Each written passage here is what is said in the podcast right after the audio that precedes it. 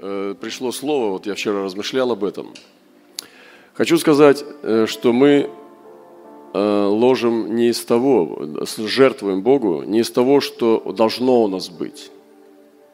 Когда мы думаем о том, что если бы у меня было, было бы, а из того, что у нас есть. И мы должны научиться жить тем, что у нас есть.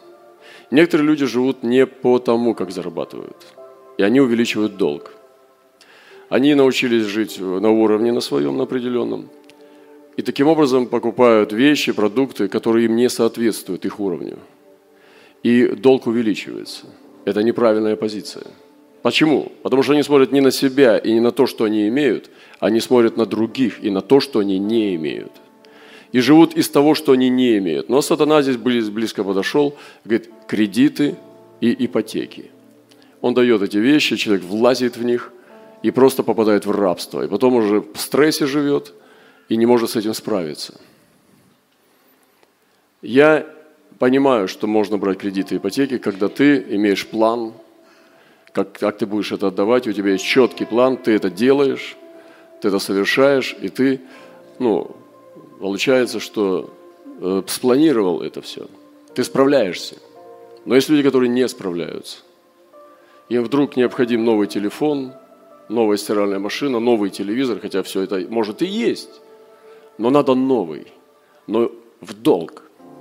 И это неправильно, потому что мы должны научиться жить, как Павел говорит, из того, что у нас есть, а не из того, что у нас не есть.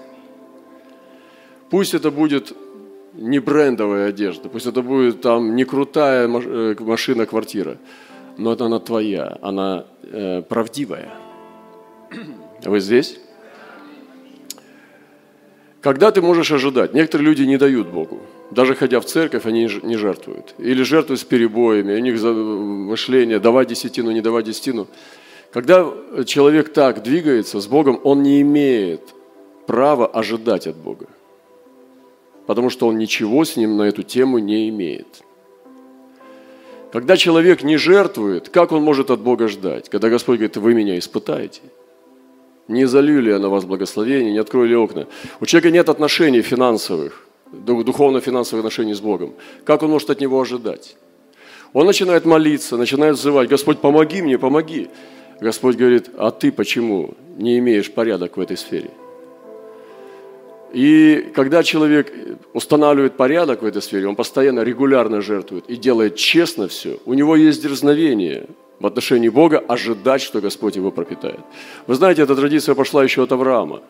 Мы говорим о десятине, о приношениях, мы говорим об Израиле, мы говорим о Моисее, когда он призвал нести золото на скинию, и народ столько понес, что он остановил. Давид, Соломон, они все всегда, было мышление в Израиле давать на дело Божье. Всегда от начала, как только Израиль начался, они всегда давали на Божье дело. И когда они давали, они могли рассчитывать на то, что Бог им воздаст. Но я думаю, что были и те, которые не давал под шумок. Можно под шумок давать, некоторые кидают конфету, или же 2 рубля. Можно под шумок дать, чтобы ближний не подумал, что у тебя что-то не в порядке. А можно под шумок не давать. Но под шумок не пройдет, потому что Иисус внимательно смотрел у сокровищницы, как сеял каждый. Он смотрел в глаза, он внимательно слушал сердце звук, он читал мысли. Так и происходит, когда мы даем пожертвование, эта корзина идет, Бог смотрит на каждое сердце. Я на самом деле серьезно отношусь к пожертвованиям. С чем я бодрствую, когда я жертвую, это с тем, чтобы мне не упасть в жадность и в неверие. Поэтому, когда вдруг возникают эти жабьи мысли, когда они возникают, что? Не хочу их озвучивать, хочу сделать, чтобы атмосфера на земле была лучше. Я сразу перебираю, наоборот, думаю, ах, ты негодный, раздавить жабу. И надо раздавливать жабу за счет того, чтобы повысить чтобы тогда мысли эти боялись появляться. И о чем я говорю, что божественная экономика заключается в том, что мы не имеем дерзновения от него ожидать, если мы не даем, если у нас нет соединения на этом уровне. Ты же не можешь требовать от человека, просто от прохожего, чтобы он тебе дал денег, потому что ты ему ничего не давал. Но если он тебе должен, ты останавливаешь его и говоришь, что там с долгом у нас? Вы понимаете? Поэтому ты ожидаешь от него, когда ты ему даешь. Надо привести в порядок это отношение. Даже если у тебя очень мало. С этого и надо начинать. Потому что когда ты не даешь, когда у тебя мало, поверь, когда у тебя будет много, ты тоже не будешь давать. Мир диктует свои ценности, он отдает нам средства. Мир, вот сейчас погоня, вот я немножко как бы соприкоснулся, немножко вник. Вот. И мир диктует свои ценности, реклама, эти просто предметы, продукты, все это, оно лезет, просто рекламные трюки. И оно и дает нам деньги. Люди зарабатывают, они получают зарплату, тратят на съемные квартиры, особенно в мегагородах. Очень большие средства, он может много зарабатывать, но никогда нет денег. Я знаю, что вот, мы с москвичами там, в мегагородах, в супер-сити, получают много, а денег всегда нет. То есть огромные арендные платы, кредиты и так далее, и у человека не остается денег. Он радует, он отдает себя, отдает человека часы, отдает время и жизнь свою, силы. Он стареет. За что? Какая цель? И вот этот остаток, это и есть его жизнь. Это его жизнь. Он должен рассмотреть, вот ради чего я все это делаю. Есть ли оно того стоит или не стоит. Вот он приходит убитый, падает на 3 работах, просто для того, чтобы жить в 3-комнатной квартире. И просто, а жизнь проходит. И он тупеет. Потому что весь остаток времени он в интернете. И это нереальная жизнь. Тебя кто-то уделал. Ты не можешь остановиться, посмотреть в зеркало и сказать, это я. Или ответить на вопрос, кто я. И многие не могут уже ответить, кто я, идентифицировать себя с определенной личностью, дать себе название. Он говорит, я христианин, но на самом деле это очень размытое понятие. И сегодня мир формирует нас. Это давление, этот стресс, он выдавливает из нас, такое понятие по имени счастье. Выдавливает наслаждение жизни. Вот почему многие люди, серьезно, у кого есть возможность, они удаляются из суеты городов, чтобы остаться с самим собой. Они уделяют время не интернету, они ограничивают интернет, выключают его вообще, чтобы сохранить свою идентичность с вечностью. Потому что это не жизнь. Суета в соцсетях – это просто под давлением в этой гонке вечной, которая не приносит результат. Она просто поддерживает твой уровень жизни. Но это не жизнь, поддерживать уровень жизни. И мир диктует ценности, он дает нам деньги, он дает нам средства для жизни. Но он же и забирает их. Он дает, и он их забирает. Мы зарабатываем и думаем, что деньги, на которые мы зарабатывали, теперь мои. Но это неправда. Ты отдаешь их снова туда, откуда они пришли. А Богу не даешь. Вы понимаете, какая получается катастрофа? Ты даешь миру для того, чтобы для живота, для новых предметов. Ты же как бы ноу-хау, тебе надо двигаться за новыми технологиями. И не только технологиями, за хорошей едой, за хорошей одеждой, за хорошими технологиями. Но на самом деле это не жизнь. Тебя развели. У тебя работает телефон, зачем тебе новый? А, там 5G. А как я без 5G проживу? Оно же появилось. Как теперь мне жить без него?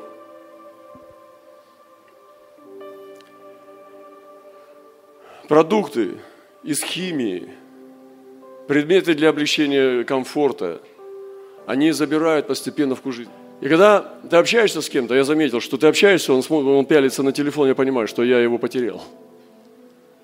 Поэтому я требую от своих братьев, сестер, чтобы они убирали телефоны, когда я с ними общаюсь. И это не потому, что я такой узурпатор, а потому что, ты же жил без них, не умрет никто за 5 минут. Поверь, когда ты со мной общаешься, за 5 минут никто не умрет, я тебе обещаю.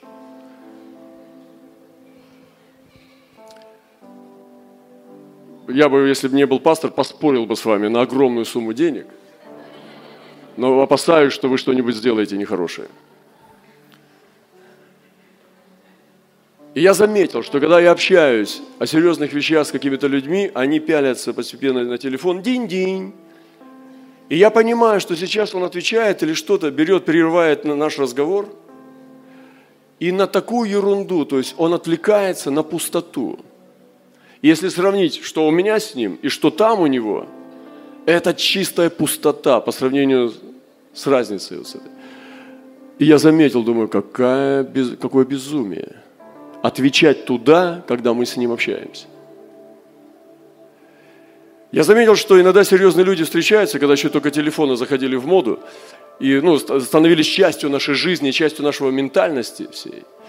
Что люди серьезные сидят в кабинете, за столом, кто-то звонит, и тот прерывает, понимая, что да, звонок – это серьезнее, чем наша беседа.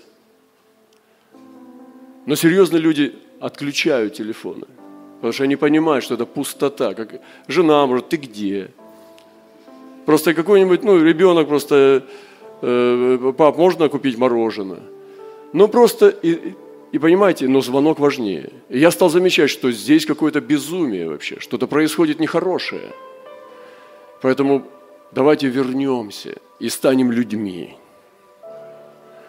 Давайте вернемся. Соцсети не должны нас уводить, они должны забирать наше время. Они для того, чтобы мы использовали их. Ты взял, послал послание и убрал их. Вот почему я сразу не отвечаю. Я принял решение спастись. Некоторые могут обижаться на меня. Почему я сразу не отвечаю на письма? Иногда сутки и двое, если я вижу, что это не срочное. Потому что я не хочу быть сумасшедшим. Не дергай меня. На самом деле мне немного пишут людей. Я так поставил свою жизнь, что при всей занятости и при таком служении, они говорят, брат Роман, мы тебя там отвлекаем, мы не хотели тебе писать. Я говорю, вы меня не отвлекайте, я делаю то, чем я наслаждаюсь. Вы увеличиваете мое наслаждение. Я делаю то, что мне нравится. Если хотите, это приносит мне наслаждение. Поэтому вы меня не отвлекаете. Но я не сумасшедший, чтобы сразу отвечать на дергалку. Меня кто-то дернул, и я сразу туда влетел.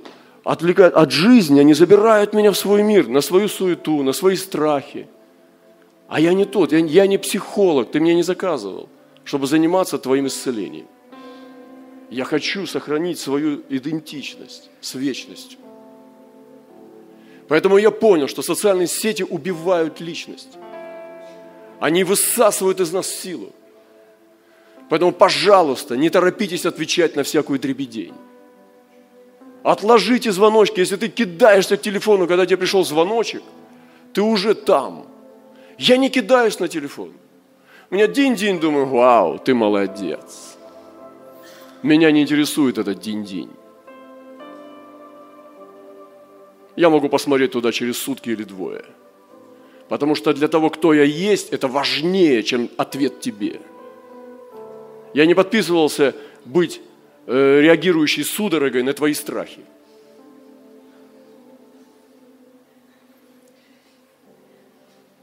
На твои сомнения, на твои фобии. И главное, слово сначала посылает.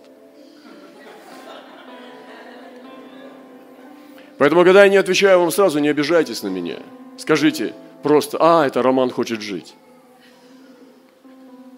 Я понял. Я вам просто объясняюсь в любви. Это очень важный разговор. И почему я говорю о пожертвованиях сейчас? Потому что это высасывает уже пожертвование. Высасывает вашу экономику. Вы теряете время не на правильные вещи. Мы сейчас думаем, что быть программистом или глубоко войти в сферу интернета – это быть продвинутым человеком. Чаще всего это диагноз. Это просто диагноз. Реально, этого человека не существует. Ты с ним не можешь поговорить ни об искусстве. Ты не можешь поговорить о чем-то, у него нет интуитивного мышления. У него нет интеллекта. Вы понимаете? Есть информированность. Он как робот. И это не значит, что это продвинутый человек. Это зомби, высосанный зомби. Кто же такой личность? Тот, кто любит Пушкина. Я уже по-светски говорю. Кто из вас любит Пушкина? Не поднимайте руки, я боюсь. Кто из вас читает поэзию? Кто вообще из вас любит поэзию сейчас? Но вы разбираетесь в андроиде и в последних моделях Apple. Жесть. И это ты называешь жизнью? И это все высасывает твою экономику. Потому что как вечно ничего нету. Мир тебе дал, мир у тебя и забрал. Он сначала выплюнул первой волной, ты быстро собрал эти ошметки, и вторая волна забрала и тебя вместе с ними. Представьте себе, что сейчас будет со мной, если я на целый год уйду из интернета. Я вернусь. Я останусь жить, но я изменюсь. И изменюсь в лучшую сторону. Может быть, я не буду таким продвинутым, как некоторые из вас. Но я буду собой.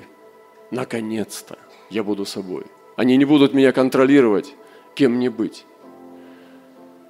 Есть люди, которые двигаются там по работе, по бизнесу, но они не сумасшедшие. Это просто работа. Они сохраняют себя, сохраняют свое свободное время, сохраняют свою целостность. Их можно найти, когда ты с ними общаешься. Ты можешь нащупать там контур духовной личности. Некоторых вообще нащупать нельзя. Ты проходишь сквозь них, как через иллюзии. Нащупать нельзя человека. Но вы здесь, да? И суть не в заработке, а в шкале ценностей. Потому что заработок можно большой получать, но у тебя ничего нету.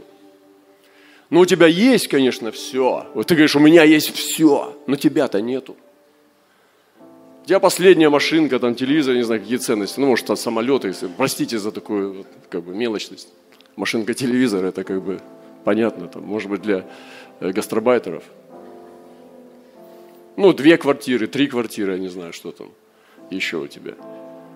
Они говорят, квартира, машина. Но это слишком мелко. Каждый человек может иметь квартиру, машину. Это не проблема. Но надо ли отдавать себя в жертву ради этого? Всю свою жизнь кидать в жертву. Вы же уйдете. Я так думаю, надо.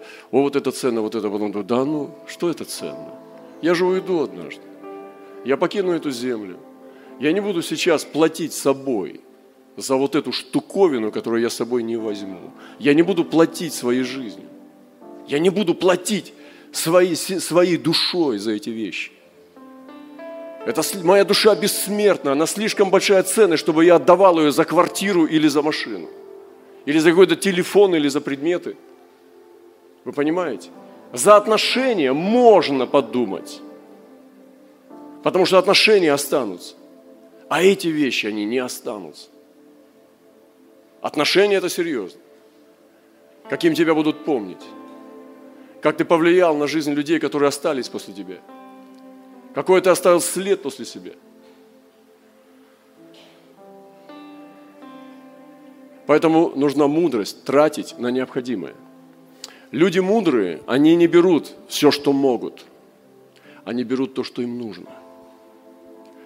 Это ты не приходишь на базар или в супермаркет, ты набираешь все. Вдруг оказывается, что оно тебе все надо.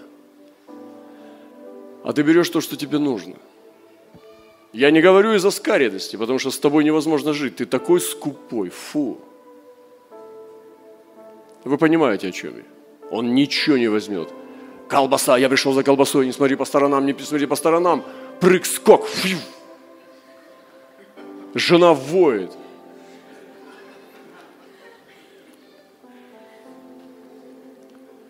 Поэтому очень важно не смотреть на других, как кто.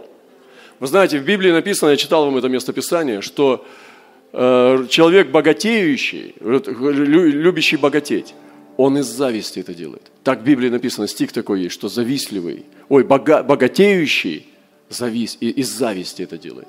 Так написано в притчах. Я никогда не думал об этом.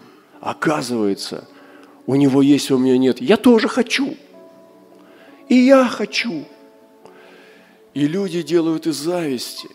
И мудрость заключается в том, чтобы мы тратили на необходимое. Не смотрите на других, смотрите на себя. Смотрите на то, что вы имеете. И из этого давайте. Давайте, потому что когда у вас нечего давать, вы неправильно поставили приоритеты. Когда ты живешь так, что тебе нечего дать, тебя уделали. Потому что у каждого человека есть что-то, из чего ты можешь дать. И я говорю о пожертвованиях. Поэтому поставь правильную шкалу ценностей, чтобы ты всегда мог быть дающим человеком. тебе не нужно многих предметов. Ты иногда, особенно кто с аппаратурой занимается, кто-то, кто двигается в прогрессии, вот, вы понимаете, что вы попали, и нужно отказываться. Поэтому нужно научиться правильно жертвовать, чтобы ты всегда был тот, кто жертвуешь. И помимо этого, поскольку церковь имеет свою структуру, свое служение, очень интенсивное, плотное, очень важно иметь свои персональные тайные дела милосердия. Это тоже боевое искусство духа. Когда ты в тайне совершаешь служение благочестия, истинное благочестие, презирать вдов и сирот и хранить себя неоскверненными от мира. То есть иметь дела милосердия. Когда ты служишь Богу тем, что ты имеешь. Как Иов говорил, что нищий не оставался на улице, странник, и голодный брал от моего мяса. Он всегда уделял кусок мяса для голодных. Это очень важно. И мы в церкви тоже делаем дела. У нас есть служение, милосердие, у нас есть дома милосердия, реабилитационные центры. Мы об этом не кричим на каждом служении. Вот. Есть миссионерство, есть служение. Но каждый из нас также должен иметь тайные, личные дела милосердия. Тогда ты будешь счастлив. У тебя будет награда в небесах. Поэтому не позволь этому миру давать и забирать все. Найди себе крепость в Боге и оттуда веди свою жизнь. Оттуда, из этой крепости, веди свою войну. Иначе тебя разнесут на куски. Ты город без стен, ограбленная башня, которую опустошили. Вернемся к себе, вернемся к Богу. Это очень важный разговор.